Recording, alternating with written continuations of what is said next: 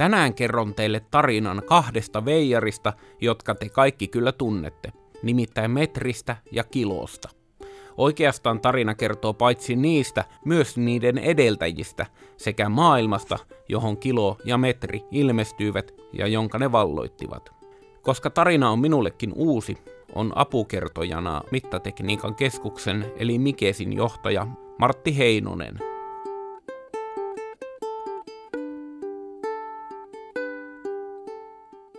Ihminen on aina mitannut. Se on ollut tapamme hahmottaa ja määrittää maailmaa. Mutta kuinka kauan on ollut sovittuja mittajärjestelmiä? Kyllä silloin on hyvin pitkät perinteet. Ihan oikeastaan niin kauan kun on mitattu, niin aika pian on tultu, koska se, mitä me yleensä mitattu, on se, että silloin on haluttu käydä kauppaa. Ja silloin yleensä on aina niitä intressejä, että mä haluan myydä enemmän, saada enemmän rahaa kuin toinen. Niin silloin, jos toinen käyttää erilaisia mittoja kuin toinen, niin silloin siinä ei ollut niin tasapuolista kaupankäyntiä. Mittauksia, niitä on siis todella koko ihmiskunnan historian käytännössä myöskin mitta normaaleja ollut siinä mielessä. Ihan sieltä vaikka kivikausilta alkaen. Eikö se ole niin, että kun nykyään kaivetaan jotain muinaisjäännöksiä tai tuommoisia, sieltä hirveän usein löytyy punnuksia. Kyllä, ja sitten kannattaa huomioida myöskin, että usein mitat ja raha. Usein se rahan arvo oli sen, sen kuinka paljon siinä oli sitä arvokasta metallia, eli kuinka painava se oli sitä. Eli nämä oli niin kuin sitten niin kuin toisissa kytköksissä. Vanhimpia mittoja ihminen löysi omasta kehostaan. Meillä on jalka, syli, kämmen, kyynärä, paljon muitakin. Mittayksiköitä löytyi luonnosta, eläimistä ja siemenistä. Yksi vieläkin käytössä oleva on karaatti, Johanneksen leipäpuun siemen. Lapissa mitattiin matkaa poronkusemilla, Pohjois-Afrikassa leveyttä kamelin karvalla. Standardointi oli näissä hankalaa, eivätkä asiaa auttaneet myöskään oikukkaat itsevaltiat. Frankkien kuningas Karle Suuri määräsi pituuden perusmitaksi oman jalkansa suuruuden, ja muut sai säätää. Eri asioille oli erilaiset mittaromaalit tai mittajärjestelmät, eli jos sä myyt äh, tota, vaikka nyt perunoita tai, tai ostit niin kuin pituus, vaikka nyt taljoja tai muotoja, niin mm. niin, tota, niin niillä oli eri, erilaiset järjestelmät. Sitten toinen asia on se, että kun esimerkiksi kukin alue halusi hyötyä veronkannossa, otettiin erilaisilla mitoilla kuin myynnissä. Niihin, niihin muotoutui monen monenlaiset järjestelmät. Ahne vallanpitäjä muutti vaan mittayksikköä ja sai sen saman rahan tavallaan. No ei se pelkästään vallanpitäjät, mä luulen, että kyllä niitä ahneutta oli joka puolella. Pieniä kyllä. mikrovallanpitäjät myös. kyllä tämmöisiä vanhoja sanontoja, niin kuin Porvoon mitta, niin se kai tarkoittaa just sitä, että sama asia on ollut Porvossa eri määrä, mitä se on ollut vaikka Tampereella. Suomessa oli se, että kun Tapulikaupungeilla oli oikeus pitää omat mittansa, tai niillä oli omat mittansa, ja, niin, tota, niin sen takia tuli nämä eri kaupunkien alueiden omat. Uusi aika kurkistelee jo kulman takana, emmekä voi pitää sitä siellä enää kauan. Esitellään kuitenkin 1600-luvulla maassamme käytössä ollut valtakunnallinen Ruotsi-Suomen pituusmitta Rydholmin kyynärä. Rydholmin kyynärä oli 59,34 senttimetriä pitkä, mutta ei sitä kukaan silloin tiennyt. Tiedettiin kuitenkin, että ihmisen pituus vastaa yhtä syltä, joka on kolme kyynärää tai kuusi jalkaa, 18 kämmenen leveyttä, 72 peukalon ja 90 sormen leveyttä. Viikon virallinen Rydholmin kyynärä löytyi Tukholman raatihuoneen ovesta. Sieltä sitä sai käydä mittaamassa. Mutta auta armias, kun Suomi liitettiin osaksi Venäjää. Käyttöön tulikin venäläinen kyynärä, eli arsina. Ja arsina oli yli 10 senttiä ruotsalaista pidempi. Ja samoihin aikoihin muidenkin vanhojen mittojen viereen tuli pussillinen uusia, ja käynnissä olikin melkoinen mittojen sekamelska. Saanko esitellä? Yleisradion toimittajat luettelevat vanhoja mittayksiköitä. Tiima Tiu Tynnyri, Jalkamotti Vaaksa, Tankolinja Virsta, Kortteli Tikkuri Pasma. Keko, Kerppu, Kirri, Kissankontti, Kippunta, Leiviskä, Naula, Markki, Arkki, Aski, Fingerpori, Harppi, Havas, Hemttari, Hevospäivä, parmas, talentti, kappa, puuta, puutina, kuli, servertti, syli, kämmen, kannu, panni, kruska, gornitsa, jumpru, ankkuri. Holli, huutonen, järämä, jättö, kassi, koppeli, kupo, lapo, lallo, lavus, oravannahka. Mittaustauko! Moni vanhoista mitoista kuulostaa pikkukylän mopokoplain jäseniltä, toisin sanottuna sympaattisilta ja kotikutoisilta, mutta vaikea niiden kanssa olisi ollut käydä maailmankauppaa tai yhtenäistä aikaa.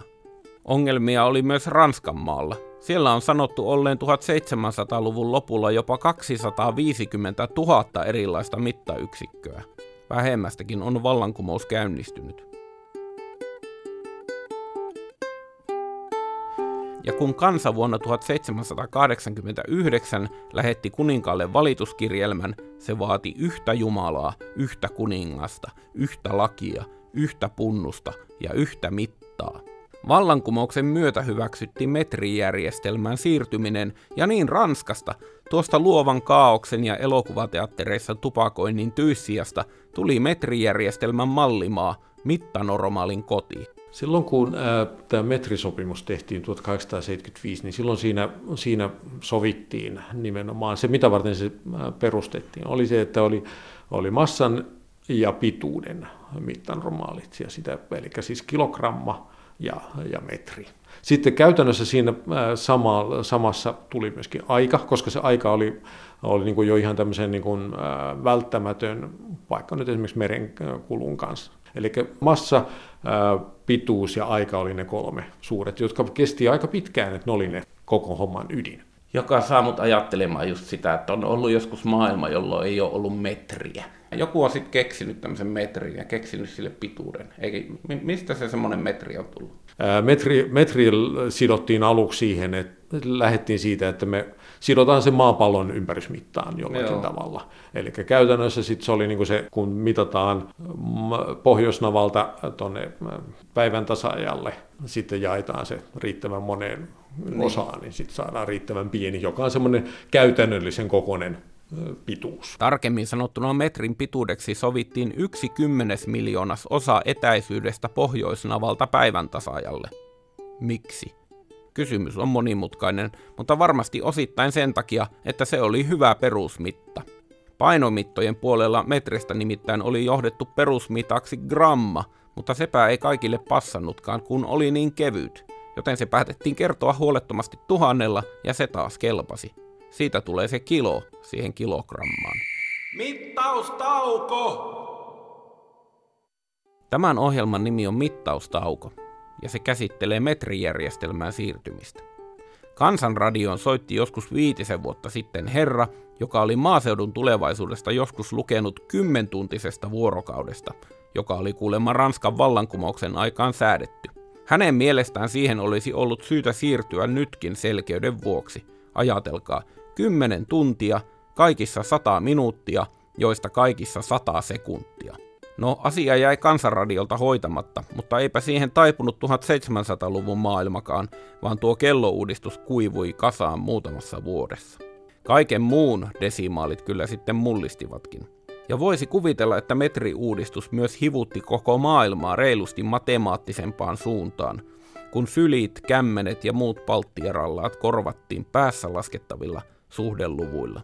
Massiivinen vallan siirto tekijämiehiltä rätinki päille koska nyt jokainen joutuu jo pienestä pitäen oppimaan niin kuin hahmottamaan tarkemmin, siis tämmöistä, just tämmöistä niin kuin, niin kuin numero mielessä jo ihan kaupankäynnin, ja sitten ruvetaan esimerkiksi, jos vaikka nyt tämmöiset niin kuin korolaskut, sen tyyppiset asiat, mm. että, että siinä mielessä mä pitäisin mielessä, että se on, se on antaa myöskin mahdollisuuden kehittyä ihmisille, tavallisille ihmisille kehittyä myöskin. Onhan sen täytynyt niin kuin purkaa semmoista mystisyyttä paljon pois mitä standardointi tekee. Se antaa sitten tasapuoliset mahdollisuudet ihmisille oppia tulla hyväksi kaupankäyjäksi. Juuri näin, koska se ihan samalla näkyy tieteessä, siis niin kuin, jos ajatellaan tämmöistä ihan fysiikan tiedettä, mm. semmoista, että aikanaan siis antiikin Kreik, äh, Kreikassa ja Roomassa, niin tiedettä, se filosofi, se oli pääasiassa filosofityyppistä ajattelua. Mm. Mutta sitten kun päästiin siihen, että ruvetaan niin kuin, muotoilemaan semmoisia niin fysiikan lakeja, niin silloin päästään jo ihan toisella tavalla eteenpäin, kun se aletaan niin kuin hahmottaa sillä selkeästi, eikä vaan tämmöisiä, niin kuin, tämmöisiä niin kuin käsitteinä. Mä haen sitä, että numeroilla on oma kylmä kieli, joka ehkä meihin on nyt niin kuin saatu iskostettua parissa sadassa vuodessa aika hyvin, mutta se on täytynyt olla aika vallankumouksellinen kieli semmoiselle vaikka aurinkokellon ja tämmöisen niin kuin syklisen ajan ympärillä olevilla ihmisillä, jotka ovat tehneet vaihdantataloutta ja tiedätkö, tämmöinen vanhan liiton meininki. Niin, kyllähän se numeroiden kieli on sellainen, että se on toisaalta se on se universaali, mutta mutta toisaalta se tekee kyllä varmaan juuri tuo, mitä sä sanoit, että, että se, koska se on universaali, se ei ole niin, niin kuin lähellä omaa itseään. Joo, ja kun maailma on ollut niin paljon pienempi ihmisille siihen aikaan, niin mitä ne on tehnyt sillä universaaliudella, jos, mm. jos torpparin maailma on ollut tavallaan se isäntä ja ne kyläläiset siinä. Ja isänä sana on niin Jumalan sanasta seuraava. Ja, niin siinä ehkä semmoiselle universaaliudelle on ollut niin semmoisessa jokapäiväisessä arjessa niin kuin vähemmän käyttöä ja enemmän käyttöä on ollut sille, että ymmärtää sen sylin ja kyynärän. Tosin sitten sinä aikana en tiedä kuinka suurena muutoksena se silloin nähtiin, koska loppuksi ne muutokset tapahtui varsin hitaasti kuitenkin. Et kaikki tämmöiset, esimerkiksi kun päätettiin aikanaan ottaa, vaikka esimerkiksi Suomessakin kun otettiin mittannormaalijärjestelmä käyttöön tämä uusi silloin 1800-luvun loppupuolella, niin siihen oli siirtymäaika oli, äh, oliko se nyt viisi vuotta vai mm. mitä se oli, ja sitten, sittenkään se ei vielä oikeastaan käytännössä ollut vielä läpi mennyt. Että. Metrijärjestelmän voittokulku jatkui 1900-luvulla, kun tekniikka kehittyi ja mahdollisti perusmittojen tarkemman määrittelemisen. Koko ajan tuli myös lisää maita, jotka ottivat tuon järjestelmän käyttöönsä, niin että tätä nykyään vain kolme valtiota on virallisesti metrijärjestelmän ulkopuolella. Liberia, Myanmar ja Yhdysvallat. Jossain vaiheessa toiminnan laajentuessa oli tarvetta myös määritellä järjestelmän nimi uusiksi. Viimeistään siinä vaiheessa latinalainen Amerikkakin sanoi jo taikasanan si. Tätä Ranskan vallankumouksessa sovittua järjestelmää ruvettiin puhumaan metrijärjestelmäksi sen takia, että se, no metri sovittiin lähtökohtaiseksi ja siihen sidottiin itse asiassa myöskin se mm. kilogramman koko eli sen tila, veden tilavuuden kautta. Ja puhuttiin metrijärjestelmästä, ja siinä sitä edelleenkin käytetään myöskin. Mutta SI-järjestelmä, eli SI tulee ihan ranskalaisista sanoista systemudite, joka on niin kuin siis yhtenäinen järjestelmä, ja se nimi adoptoitiin, eli otettiin käyttöön 1960. Ympyrän täydentää näiden kolmen mahti suureen lisäksi, eli, eli metrin, kilogramma ja sekunnin lisäksi sitten tuota, K, K niin kuin Kelvin. Joo, eli siellä on niin kuin lämpötilan yksikkö Kelvin, Aivan. ja sitten siellä on sähkövirran yksikkö ampeeri, ainemäärän yksikkö mooli ja valovoiman yksikkö jo, kandela. Joo. Tuntuu uskomattomalta, että maailma oli valmis noin suureen muutokseen, mutta nyt kun mä oon sun kanssa keskustellut, niin mä oon tullut siihen tulokseen, että, että se rahan valta on ollut niin suuri. Että standardisoinnin tarve on varmasti ollut mukana siinä, mutta se olisi jäänyt siihen, ellei se olisi se kaupankäynti helpottunut niin paljon tuosta asiasta. Kyllä, ehdottomasti se on niin kuin kuitenkin se semmoinen eteenpäin ajava voima siinä. Ja, ja, tota, ja nyt varsinkin, kun ollaan tämmöisessä globaalissa kaupankäynnissä, nyt se olisi ihan no, niin kuin ehdoton välttämättömyys mm. nämä yhtenäiset mittayksiköt. Mutta tällä hetkellä kyllä sanotaan, koko meidän teknologia pyörii niiden oikeastaan niiden mittayksiköiden perusteella. Eli sekä tiede että teknologia ei kyllä toimisi, jos ei meillä olisi yhtenäisiä mittayksiköitä. Olenko nyt ainoa ihminen radion ääressä, joka ajattelee, että näin suuri muutos jäisi nykypäivän maailmassa tekemättä? Vaikka kuinka olisivat isot rahat kyseessä. Eurooppakin on tätä nykyään niin kovin riitainen. Ranskassa mellakoidaan, Saksassa purnataan, Venäjä agitoi, Italia uhittelee, Ruotsi diskuteeraa vakavasti. Iso-Britannia otti jo hatkat yhteiseltä puurolautaselta. Mittayksiköt olisivat näinä päivinä armottoman kulttuurisodan kohteena. Kansallinen identiteettimme suorastaan heiluisi virstan ja vaaksan varassa. Kukaan ei haluaisi ranskalaisten mittoja, eivät edes ranskalaiset itse. Miten ihmeessä ne tekivät tuon SI-järjestelmän silloin 60-luvulla? Minusta tuntuu, että siinä on varmaan yksi syy on se toinen maailmansota. Sen jälkeinen niin kuin koko Euroopan laajuinen jälleenrakennus, joka niin kuin puski sitä eteenpäin, että meidän pitää, siis kaikilla oli semmoinen, ehkä semmoinen, vaikka oli ankeeta, niin toisaalta oltiin niin menossa, menossa eteenpäin ja pyrittiin saamaan mm. hommat toimimaan. Ja mä luulen, että tämä on yksi edesauttanut. Myöskin se, se on siis samalla myllertänyt, koko sota on saanut aikaiseksi sen, että se on myllertänyt nämä kaikki tämän perusrakenteet, mikä meillä oli aikaisemmin ollut. Vähän samalla lailla kuin metsäpalon jälkeen se metsä alkaa kasvaa. Kyllä, juuri näin. Mä en halua seurata tuota ajatusketjua siihen tulevaisuuteen, vaan me pysymme tässä tilanteessa. Toisaalta sitten nykyään maailmassa toki on poliittiset päätökset, voi olla niin haastavaa, mutta me helposti jää niin kuin huomaamatta, kuinka paljon tämä koko aika tämä meidän systeemit menee eteenpäin, tämä meidän järjestelmät. Me ollaan niin lähellä, että meidän on vaikea nähdä sitä kokonaisuutta. Sitten kun odotetaan tuonne 30 vuotta eteenpäin, niin miltä se näyttää taas. Että kyllä on saattunut. Kun mäkin ajattelen taaksepäin esimerkiksi sitä aikaa, mistä mä oon niin ollut lapsi ja mm. tähän päivään, kuinka paljon myös teknologia ja tämmöiset asiat liittyen on, on kehittynyt. Itse asiassa yhteiskuntakin on kehittynyt hurjasti siinä aikana. Ja siinä on vaan 30 vuotta. Että kyllä tässä vaan tapahtuu koko ajan. Mittaustauko! No nyt todella tapahtuu niin paljon, että täytyy ottaa lempeä nostalgiavaihde vielä silmään. Yleisradion toimittajat luettelevat vielä hieman vanhoja mittayksiköitä. Makanen maslitsa, merssi miehenmetsä, uunillinen vaterkka, vorppi, mykyrä naselo natsajuu, riisi, prokkola, pulkka, punkka, puntari. Eikö olisi hienoa, jos vanhat mitat olisivat kuin vanhoja rakennuksia? että purettuamme niitä tarpeeksi tajuaisimme purkavamme menneisyyttämme. ja suojelisimme ne mitat, joita ei vielä ole ehditty hävittää. Siinä ne sitten eläisivät uusien mittojen kanssa enemmän tai vähemmän sopuusoinnussa. Mutta kyllä niin meillä, siis ei se ei historia ole kokonaan pyyhitty suinkaan. Kyllä meilläkin tässäkin talossa, vaikka uusi talo onkin, niin täällä meillä on historiallisia, ää, tota, niitä vanhoja mitta, ää, astioita löytyy tuolta ja ää, pituusmittoja ja vaikka mitä ympäri maailmaa, niin kerätty tämmöisiä niin kuin esimerkiksi tiedenäyttelyitä, jossa esimerkiksi vierailin tuossa viime vuonna Pariisissa on semmoinen, jossa on iso mittausta koskeva museo ja siellä näyttely nimenomaan erilaisista yksiköistä ja suureista. Niin, että museossa ne elää vielä. Kyllä ne siellä on. Niin, metri ja kilo tulivat ja muuttivat maailman ja elivät onnellisena elämänsä loppuun saakka. Ei aivan noinkaan.